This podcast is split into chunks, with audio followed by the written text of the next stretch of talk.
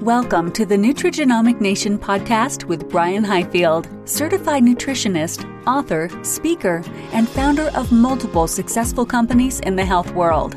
Brian is known for educating healthcare professionals and others on improving their health and their life through breakthroughs in nutrition, technology, and biochemistry. On the podcast, Brian interviews thought leaders in the world of nutrition and natural health. He and his guests share the secrets of a whole life natural approach to health and the life altering results you can get by making easy changes to your diet and daily routine.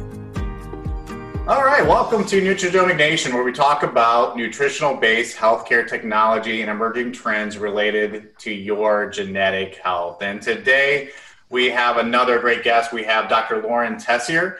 Dr. Lauren, she's a naturopathic physician, and her practice, Life After Mold, uses a patient-centered approach to help recover those uh, help those recover suffering from mold-related illness. She specializes in the treatment of chronic inflammatory response syndrome as a result of exposure to mold. So, welcome, Dr. Tessier, and thank you for joining Nutrigenomic Nation. Hi, thank you for having me. Hi, everybody. Awesome. Well, uh, one thing our listeners always want to know is a little bit about your background. I mean, why did you choose integrative medicine? Why did you choose naturopathic to be a naturopathic physician? Yeah. Um, so I got my undergrad at a uh, pharmacy school in Boston, and it was in uh, pre med and health psychology. And in going through um, that program, um, it was really great, really rigorous science, and I was excited by it. But um, kind of having the juxtaposition of already being in a pharmacy school, I strongly considered what it would be different to go to more of a non-allopathic school. So I looked into DO, I looked into naturopathic uh, medicine, and the naturopathic medicine seemed to just call me more. So it's more or less how I ended over uh, at Bastyr University uh, in Seattle. Awesome. So why why mold? Why did you choose to specialize in in, in the mold related illnesses? I, I, laugh because it's like I didn't choose mold. Mold mold chose me, and I feel like that's um, uh, more or less what every like holistic physician who's doing mold work would say. You know, we had uh, a um, a horrible hurricane here in Vermont in 2011, Hurricane Irene, which just caused a lot of flooding. So when I was, you know, cutting my teeth and hanging my shingle right off the bat, I was seeing people who weren't getting better with the whole traditional naturopathic approaches of, you know, maybe it's macrocytic anemia, give them B12 and folate for their fatigue. Um, and so uh, just kind of kept banging my head against the wall in a couple of different cases. And mold just kind of popped up on my radar. And so that was really clinically where um, things really started going. Um, and then I've just had my own motivations to continue. I have a family family health history of some uh, severe uh, mold exposure reactions, and then I've also had my own. So, um, you know, it's it's interesting to kind of open up to the universe as it sends you signs and a lot of my signs were moldy so that's how i ended up where i am. So i mean there's lots of lots of different types of mold. I mean mold it's kind of everywhere. I mean we don't always see it but it's on a lot of surfaces out there. I mean um, what mold is bad for us what we need to avoid and um, and what are the signs that, that people or symptoms they may have if they've had a exposure to some bad spores Sure, sure. How much time do we have? so um, there, there are a lot of different molds out there. There's, you know, thousands of different forms of mold, and even within specific species of molds, um, there are certain species that um, have specific strains. So for their subdivisions, that might be more inclined to um, make more mycotoxins or make less mycotoxins. So um, it's really dependent on like species and strain specific. Um, so that's a, a, really big question of what molds are dangerous. In general, in the built indoor environment, we're kind of raising a weary eye to Stachybotrys, um, Chaetomium, uh, Cladosporium. Um, my, my brain is slowing down here. Uh, Wallemia is another big one. And so um, a lot of these are found in highly damp buildings. And it's not just the um, kind of exposure to them, but the exposure of what they make. So molds make these little things called mycotoxins. They're really small. They're lipophilic, meaning they're they're fat loving, of course. And as a result, they like hiding in high fat tissues. And so that's the brain and nervous system, the liver and the kidney. So it's not just like the sub-Q fat that's all over our bodies. So um, as a result, these little things are super duper toxic to the system and they're really hard to detoxify. Um, and they can really cause a lot of issues around uh, endocrine disruption, um, neurological disruption, immune system disruption. Um, if any practitioners are out there um, listening to this, it's kind of like the people who come into you and they're just not responding to anything, like consider doing a mold screening.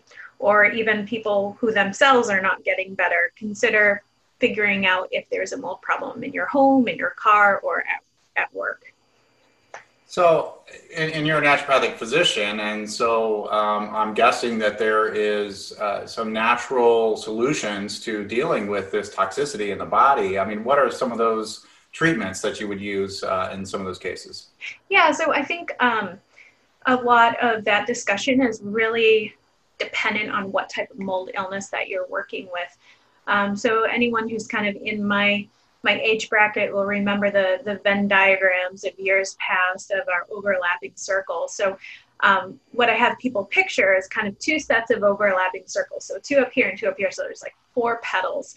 And each petal um, represents a type of mold illness. So we have like, um, you know, the typical fungal allergy. We have the uh, rare uh, mold infection. And then we have mycotoxicosis, which is the toxic impact of those mycotoxins from mold, and then we have CIRS. So kind of depending on um, what what petal you're working with, your your symptoms might look a little bit different, um, but your treatments will look different. So um, you know when I was first introduced to this field, I was uh, Shoemaker certified, and a lot of those treatments were based off of um, drugs that I just really uh, wasn't a big fan of using for people. Um, you know, pressor drugs, um, Actos, which has a black box warning. So, what I've done over the past two years is really dive into the research and pull lists of kind of nutraceuticals and natural things that can help address the kind of CIRS inflammation picture. And then, of course, when we're dealing with mycotoxins, we're really going to be working that like detox element. So, um, you know, when we're thinking detox, we're thinking of, you know, repairing the gut first and then supporting phase one and phase two, right? Um, and then kind of working back up into the system. Whereas with CIRS, we do all that mycotoxin stuff first as kind of a low hanging fruit, first pass thing. And then if people don't get better, then we do a workup for CIRS. Then we consider CIRS. Um, and in that realm, we have things like curcumin, resveratrol, um, uh, ECGC from green tea. Um, I mean, the list goes on and on. So um, there's so many different natural treatment options um, available when you're working the mold realm. If anything, I feel like um, it's it's my toolbox. Yeah. You know, there's very few pharmaceuticals that I end up using in these settings. So one of one of the petals that you mentioned was was CIR, so so chronic uh, inflammatory response syndrome. Mm-hmm. Um, why did you, you know is that very is that more common some of the others, or why did why did you choose to specialize in, in that one? Mm-hmm. Well, it was it was one of the first types of mold protocols that was out there. Um, and it was the work of Ritchie Shoemaker based off of his work in the, the 1990s. So it was something that you know, I had done informal training with going to conferences and reading a lot from Brewer and Campbell and all these other uh, mold names. But it was uh, Dr. Shoemaker who really had a uh, training platform that was like, well, I'm fresh out of school. I want to be trained. I'm going to go do this training thing. So um, that's why I really navigated towards CIRS first. It was only kind of after the fact that I was like, wait, there's more to, to mold than just CIRS um, you know, according to some of the statistics um, that Ritchie Shoemaker uh, puts forth, potentially up to 25% of the population could be suffering from CIRS. But when you start to think that 85% of commercial buildings have a history of water damage or are currently water damage, and up to uh, 50% of residential buildings in the US, again, history or current water damage, there's there's got to be other impacts than just that 25% of people who might have CIRS. So that's really where like the world of mycotoxins uh, opened up. So you know the reason why I treat mycotoxins first for people is because it seems to be more common. And if I can do some really simple treatment steps with getting people out of avoidance and optimizing their detox, like we're gonna go that way before I spend hundreds, maybe even thousands of dollars on testing. Um, that could have just come out in the wash if we just address the mycotoxins first. So um, CIRS is kind of the worst case scenario, and I wait to address it a little bit later on um, in kind of my, my little treatment algorithm I have. Awesome. Something I, I, saw from your website was something called mast cell activation syndrome. What mm-hmm. what is? Can you uh, let our listeners know what, what is that and and what are the symptoms of that? Yeah, so mast cell activation syndrome. If anyone wants to fall deep into this realm, um, check out the work of Dr. Lawrence Afrin or uh, Dr. Theoharides. Um, I, I, always butcher the, the pronunciation of his name, um, but they are like the mast cell gurus. Really, anyone who knows anything about mast cells has uh, come come to learn a good amount from them. And so, mast cells are an absolute natural part of the immune system. They are responsible for secreting these uh, chemical signals to let the body know that it's um, encountering something in the immune system. And so, what happens with mast cell activation syndrome. It's a subset of um, a certain type of mast cell like disease grouping. And so this particular subset, they have normal counts of mast cells, but what the problem is is that they're hyper alert, they're hyper aware. They kind of been um, triggered and sensitized to really go off at a lot of things. So, what ends up happening is the normal counts of these cells um, really just act like an army of these cells. So, they are releasing really excessively a lot of these mediators um, and a lot of histamine and that kind of stuff. And so, because histamine is an inflammatory marker, you know, it causes the red, the heat, the swelling, the puffiness. Um, when that is secreted in full, it's not just the dry red eyes or itchy skin. Um, it's absolutely um, hundreds of symptoms because histamine receptors are located in tons of tissues in the body. So, you know, you won't just get the itchiness or the stuffy nose or things. You know, you can get um, a lot of issues with uh, your circulation system. You can get a lot of neurocognitive issues, joint pain, stuff that you wouldn't really expect from a histamine reaction for most people. So, um, mast cell activation syndrome is definitely this kind of um, problematic uh, issue that really complicates that complex chronic illness that mold seems to trigger. Awesome. So let's let's switch gears a little bit. We talked about mold quite a bit. I know that's your your specialty, but um, uh, is a lot of your patient base? I mean, that, are they just looking to get better? And and what what are they coming? You know, besides the uh, you know some of the symptoms we described that may be mold exposure. Um, what are just some of the general symptoms they're feeling, and and what are you what are you treating them with? Mm-hmm. Um, so you know my my practice is life after mold. So the the title definitely self selects people who are like gee i might have a mold issue. So there's in most cases mold in every single case whether it's a history or current exposure or something they're working through. Um, but because mold really suppresses the immune system what we see is that these chronic um, infections tend to get a foothold um, in people. So there's a lot of complicating things. People don't exist in a vacuum. So what I find is that you know mold was really the thing that suppressed their immune system, and then their Epstein Barr like went crazy, or their Lyme went crazy, or their Bartonella went crazy. And so uh, what I do with people is you know we're working the mold realm first, and then you know as things pop up, um, we'll kind of address each one of uh, the the infection pieces as they come.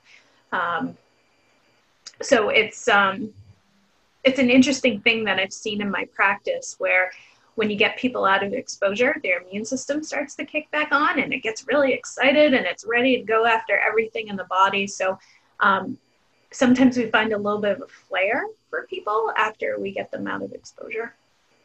So are they coming to you kind of as a last resort? Do they go to the normal doctor first and mm-hmm. they're just not getting better and then they, they come to you? Is, is that what's happening? That's pretty much it. Yeah. Um, they, they are mostly um, self-referred after being to like 10, 20 doctors, you know, going through $10,000 of IV Lyme treatment and not getting better. Um, so it, it, tends to be, I'm, I'm typically one of the last stops on the road for people.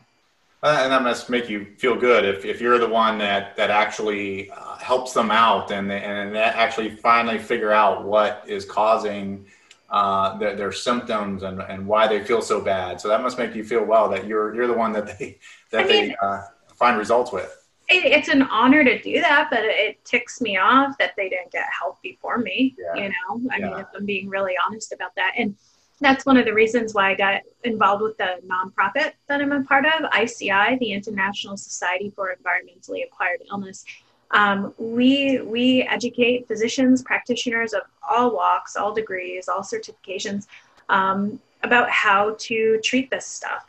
So you know that's kind of one of my my pay it forwards that I feel like it's trying to help resolve that issue because it, it does suck. Like there has been time there have been times where i have like shed a tear with a patient just because of what they've been through or being called crazy or being put on an antidepressant. And it's like well no their brain's inflamed and they're in a moldy space. So um, you know while I, I like the idea of being like yeah i'm helping them i'm also like really bummed out about our current state of affairs and our medical paradigm it's, um, it's a bum out yeah, and that's uh, that's that's a, a big topic uh, that we talk a lot about on this show. Are um, really people being more reactive uh, rather than proactive with their health and looking new, for nutrition, looking for better wellness in case they come in contact with something like mold spores or bacteria or a virus or things like that. You talked about immune system, and so um, are you seeing a shift in that mindset at all, people, or are we still mostly stuck in that reactive mode? Um, I think we're starting to see a shift with it. Um, I think that because more physicians are starting to step out of the insurance based model, we have more flexibility and ability to treat patients and um, work with them the way they really need to, especially for these complex chronic illness folks. So um, you know, while sometimes it bums people out that we don't really take insurance, it's because I you wouldn't believe um, just how limited we are in what we're allowed to do uh, for insurance coverage. So, um, you know, I'm thinking that the the bigger paradigm shift is really coming with that, and you know, with health coaches and um, functional medicine and MDs getting burnt out too. I really think that we're having a shift um, towards that proactive rather than reactive world. Yeah. Yeah, I, I think you're right, and, and I hope we are. So, one last question for you um, is how can our audience get to know more about you, your practice? How, they, how can they connect with you? Sure, absolutely. Um, so I my practice is Life After Mold. I'm based up in uh, Waterbury, Vermont, not too far from Boston, Montreal, uh, pretty all of Greater New England. Um, I have a website and I also am on social media uh, Instagram, Facebook, YouTube, uh, Twitter, all of the handles Life After Mold. Um, and if you are interested, you can also swing by the website and grab a free copy of Mold Prevention 101, which is a, a short little e booklet that gives you a rundown on how to go through your house and keep it safe or what to look out for um, just to try to prevent mold growth from happening in your home. Awesome. That sounds like uh, valuable information for everybody. Like we said before, mold is everywhere. So that's that's great. So thank you again, Dr. Tessier. She's been our guest here on Nutrigenomic Nation. She's a naturopathic physician at Life After Mold. So from all of us at Nutrigenomic Nation, I hope you all enjoyed the discussion today, and we hope you join us next time when we discuss other topics related to your good health. Thank you so much for listening. Thank you again, Dr. Tessier. Thank you. This show has been produced by Market Domination LLC. To discover how you can have your own show completely done for you and turn it into a real published book and become the authority in your marketplace, go to www.marketdominationllc.com slash podcast offer. This podcast is a part of the C Suite Radio Network. For more top business podcasts, visit c-suiteradio.com.